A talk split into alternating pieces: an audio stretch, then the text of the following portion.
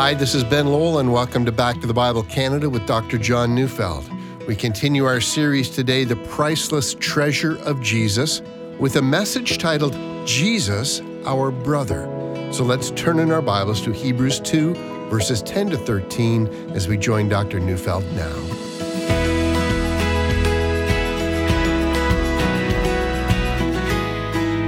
I begin today by reading our text, which is Hebrews 2 10 to 13. For it was fitting that he for whom and by whom all things exist, in bringing many sons to glory, should make the founder of their salvation perfect through suffering. For he who sanctifies and those who are sanctified all have one source. That is why he is not ashamed to call them brothers, saying, I will tell of your name to my brothers in the midst of the congregation, I will sing your praise. And again, I will put my trust in him. And again, behold, I and the children God has given me. Now, if you have a brother, I suspect that your evaluation of your brother depends a great deal on your experiences with him. If your brother is your older brother, that's especially the case. Now, I need to say at the outset that I actually have an older brother who also happens to be one of my very best friends. I'm delighted with the older brother that God has given me. But I know that families being what they are and sin being what it is, not everyone is as fond of their older brother as I am. And I mention that because when we read the text today, it really says something that is, if you think about it, quite audacious. I'm quite comfortable with calling Jesus Lord and God, my Messiah, along with the words that Hebrews describes. That is, He's the heir of all things, He's the radiance of God's glory, He's the exact imprint of the divine nature, He's the one who sits at the right hand of the Father, the one through whom all things came into being, the one who upholds the universe. It is in my thinking the very thing that I look forward to the most to see him in heaven and to fall on my face before him and worship him as my Lord and my God. Nothing that I can think of fills me with greater joy than that. But this text in Hebrews, well, you know, in my experience as a pastor, I'm not the only one. Listen, many people have complained to me what appears to be, especially in our day, an overfamiliarity with Jesus and a lack of proper reverence and an unwillingness to embrace him as he is. We treat him not as our great God to be worshiped and revered, but rather in an overly familiar way. Going back to my brother, as much as I love him, and I enjoy the relationship we have, I have no inclination in the world to bow in obedience to him.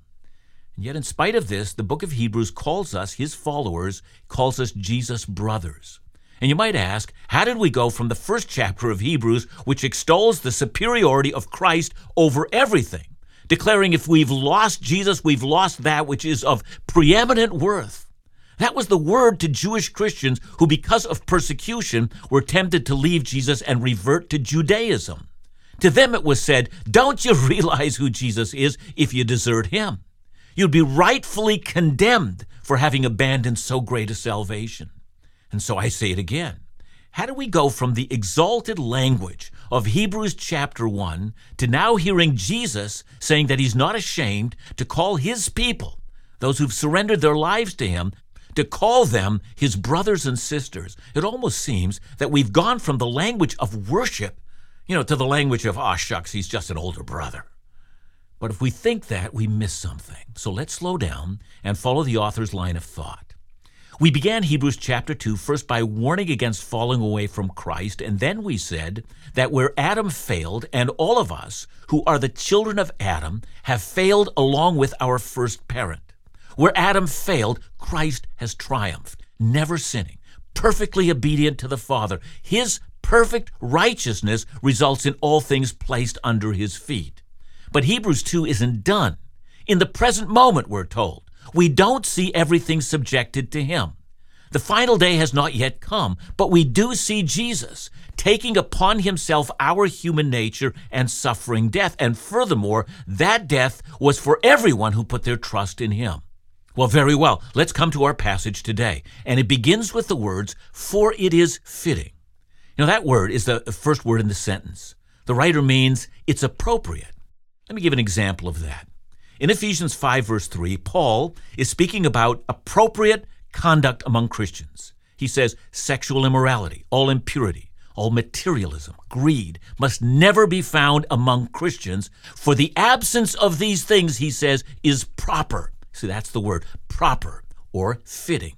So when you think of the Christian community, sexual purity, generous attitude towards others, that's proper, that's fitting behavior among believers. Here's another example 1 Timothy 2 9 to 10. Paul speaking about the proper demeanor of godly Christian women.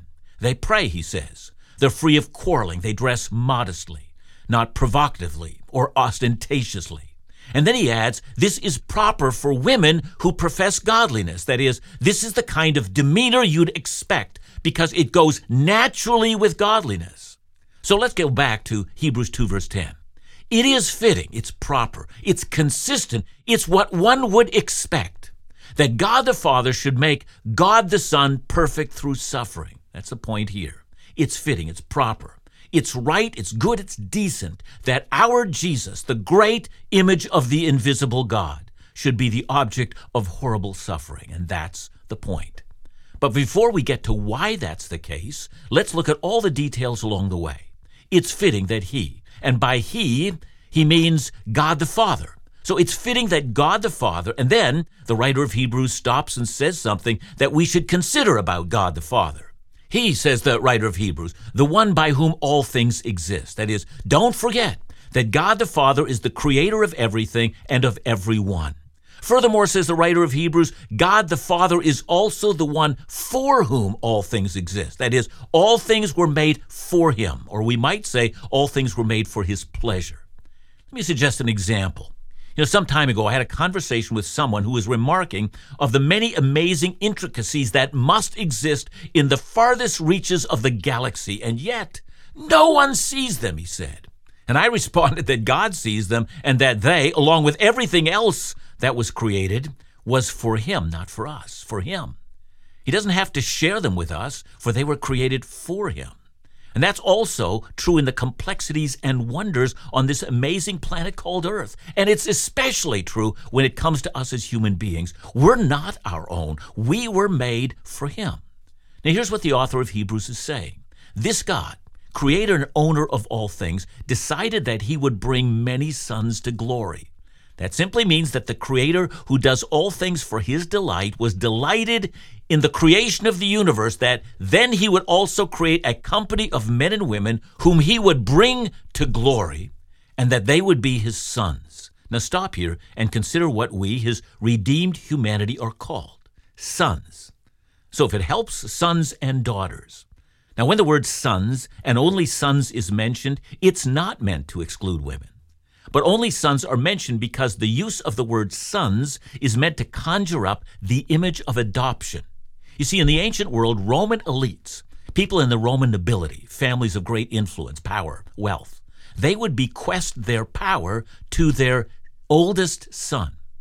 Now, what of the family that didn't have a son? Well, the answer was they would look around for a noble young man who might come from a poorer family and they'd adopt that young man. And so that young man would become the heir of the new family fortune. And that's what is meant by the word sons. God had intended to bring many sons, adopted heirs to glory.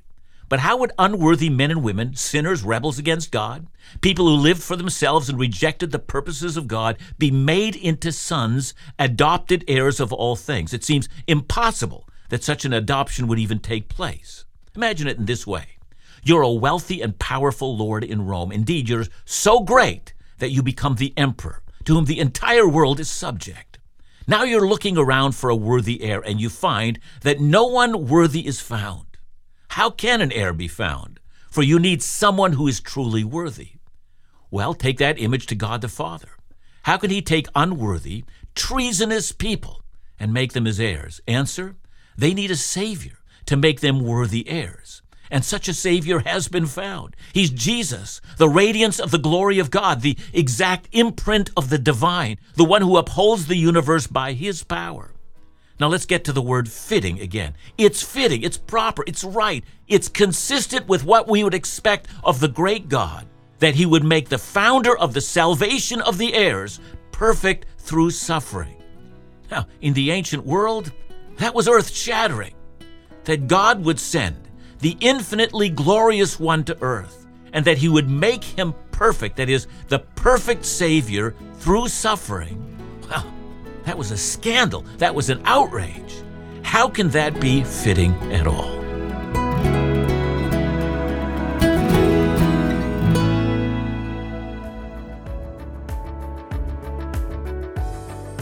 Back to the Bible Canada is wrapping up another fiscal year. And what a year it's been. God's blessing on this ministry has been so evident, and, and we're humbled to carry out the mission entrusted to Back to the Bible Canada. You can continue to depend upon our daily Bible teaching broadcast with Dr. John and his weekly video series. New international partnerships have been established, giving us the privilege of playing a role in presenting the gospel around the world. But none of these incredible advancements would be possible without the faithful support of our listeners. Your generosity sustains this ministry, and together the gospel is being propelled into every corner of this country and beyond. To find out more about the ministry of Back to the Bible Canada, remember to check us out at backtothebible.ca or call us at 1 800 663 2425.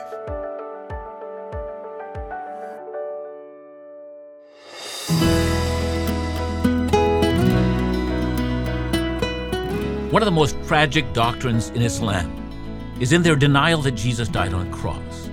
You see, Islam teaches that it is not fitting, it's not proper, it's not in keeping with correct protocol that a prophet of God should die such a horrible death. Surely God would save the prophet from the cross. So Islam commonly teaches that God saved Jesus from the cross and may even have substituted someone else to go to the cross in his place. So do you hear it? Islam says it's not fitting at all. But let me not just pick on Islam. Liberal Christianity says the same. They argue that while it is true that Jesus did die on a cross, that it's not true that on the cross Jesus suffered the wrath of God for the sins of his people. Such a thing, they say, that's an outrage. It would, in their own words, be divine child abuse to say that. It's not fitting. And so, for liberal Christians, Jesus' death on the cross is an example of evil, or, you know, it's an example of passive non resistance to evil, or it's even an example of sacrificial love, but it's not an example of penal substitutionary atonement. That, they say, is not fitting. So, do you see? What Hebrews 2:10 says is still as inflammatory as it was in the first century. So let's read our text again. For it was fitting that he, for whom and by whom all things exist, in bringing many sons to glory, should make the founder of their salvation perfect through suffering. So it was fitting and appropriate and in keeping with God's nature. Now, before we move on, one more item. Notice here that Jesus is called the founder of their salvation. So that word, well, it's also been translated as the initiator or even the originator. The NIV translates that word as the author, one possible translation is the champion. Jesus is not only the one who originates our salvation, he is the great hero of our salvation. That is, a great company of men and women were made to be heirs of the kingdom of God to come, and the heirs of all the works of God through a strong champion who overcame impossible obstacles in order to make us worthy of God. See, at the outset, we would have said it's impossible to make sinners into sons and daughters of God because those sinners are too twisted. They're too prone to rebel. They're too given to attitudes completely inconsistent with becoming an heir.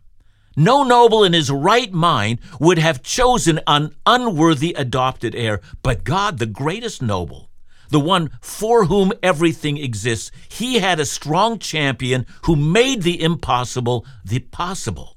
So please don't pass over that point. Oh, the insanity of the day we live in. See, most people today assume you know, they're just going to heaven. They assume they can live their lives on their own terms, they can violate the rules of God, and they can still be heirs of the kingdom to come. That's because, well, they're self indulgent and they live in a dream world of their own making. That's a world of madness.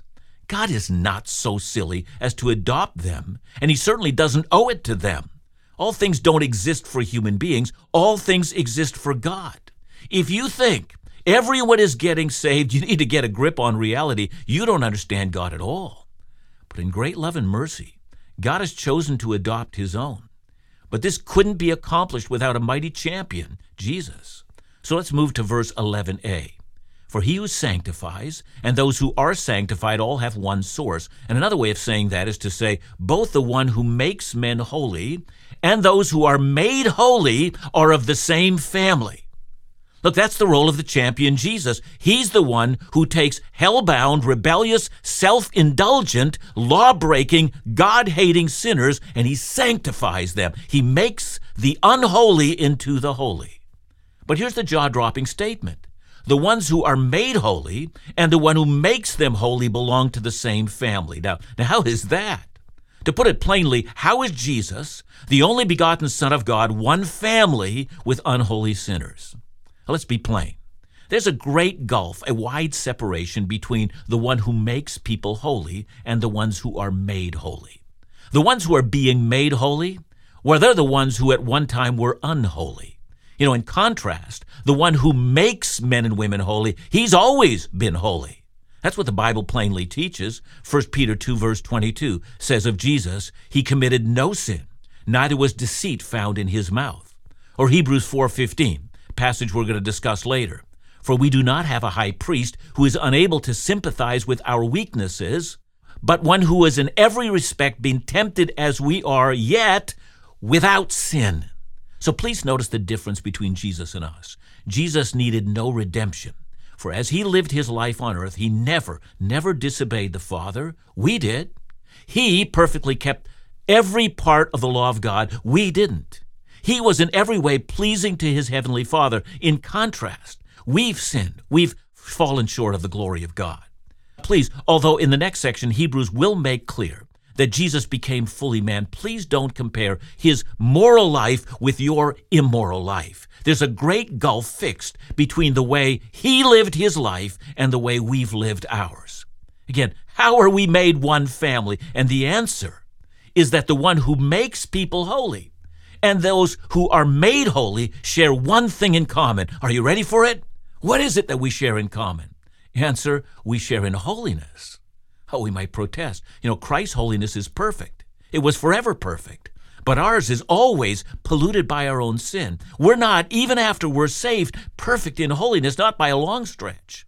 1 John 1, verse 8, it speaks to believers. It speaks to saved individuals, and it says, If we say we have no sin, we deceive ourselves, and the truth is not in us. So we're called upon to daily confess our sins, to daily seek the power of the Holy Spirit to give us the strength to walk in conformity to God's will. But let's be brutally honest our track record is not even close to being like Christ. Ah, but there's so much more to be said. It was a 16th century catechism that said, No, in this life, even the holiest have only a small beginning of this obedience.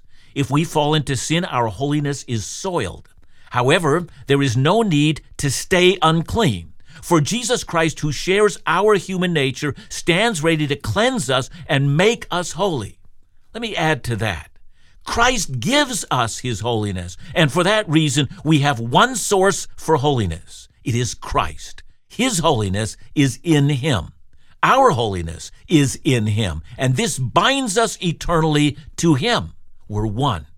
So let's continue to read our text, verse 11b. This is why he is not ashamed to call them brothers. Don't you see this solidarity in holiness between Jesus and those whom he has made holy results in a bond, in an unbreakable tie between the one who makes men holy and the one who are made holy. In graciousness, Jesus is not ashamed at all to call the ones he makes holy brothers, brothers and sisters. He declares we belong to one family. We are the family of holiness. Listen to what Paul says in Titus 2 11 and 12.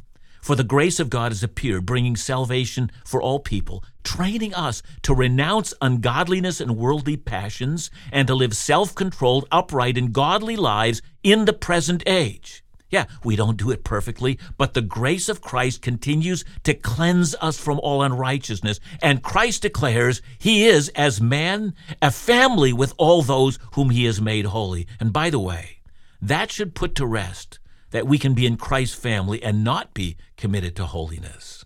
Now let's go to the last part of our passage, Hebrews 2 11b to 13.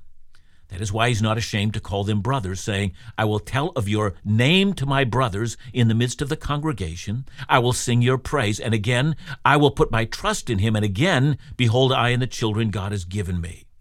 So, in order to make the case that Jesus is of one family with all believers, or that Jesus is the older brother to all believers, we're given two quotes. First one from Psalm 22, verse 22. That psalm begins with the words that are repeated by Jesus on the cross. Those words are, My God, my God, why have you forsaken me?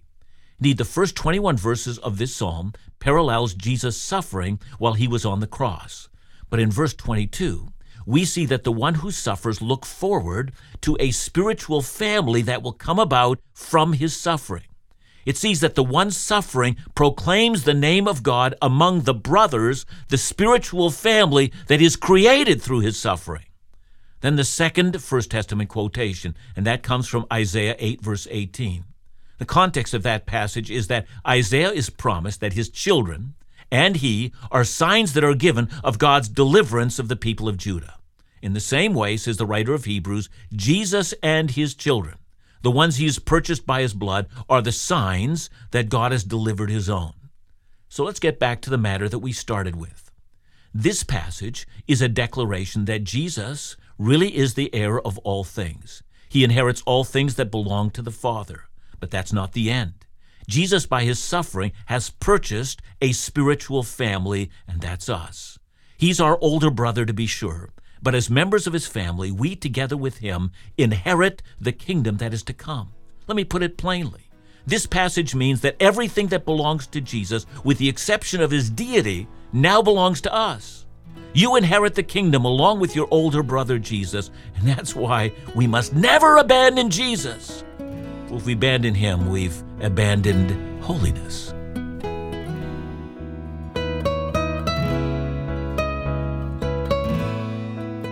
Thanks so much, John. Let me ask you, how do we understand that you and I and everyone around us who believes in the Lord and Jesus have the same holiness in common? Yeah, I mean, if uh, the holiness is something that originates from us, then it's not true.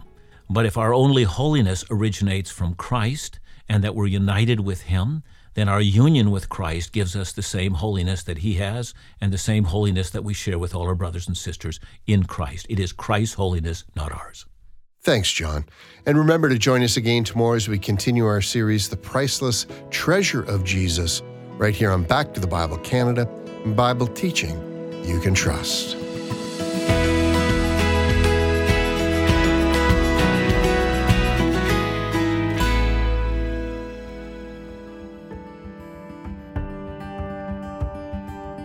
Have you ever wanted to spend time in fellowship with Back to the Bible Canada's Dr. John Neufeld, Laugh Again's Phil Callaway, or even the leadership team behind them? Well, this is your chance. We invite you to join us on a cruise from April 5th to the 14th of 2024. Kicking off in Miami, we'll sail through several stunning locations within the Caribbean. The beautiful scenery combined with the Bible teaching of Dr. John, spiritual encouragement of Laugh Again's Phil Callaway, and feature musical guests is a recipe for the vacation of a lifetime. This is a time to be refreshed on so many levels. So, for more information, to download the itinerary, visit backtothebible.ca, call us at 1 800 663 2425, and please note that with all ministry travel events, no ministry funds are spent. All related costs are covered by participants.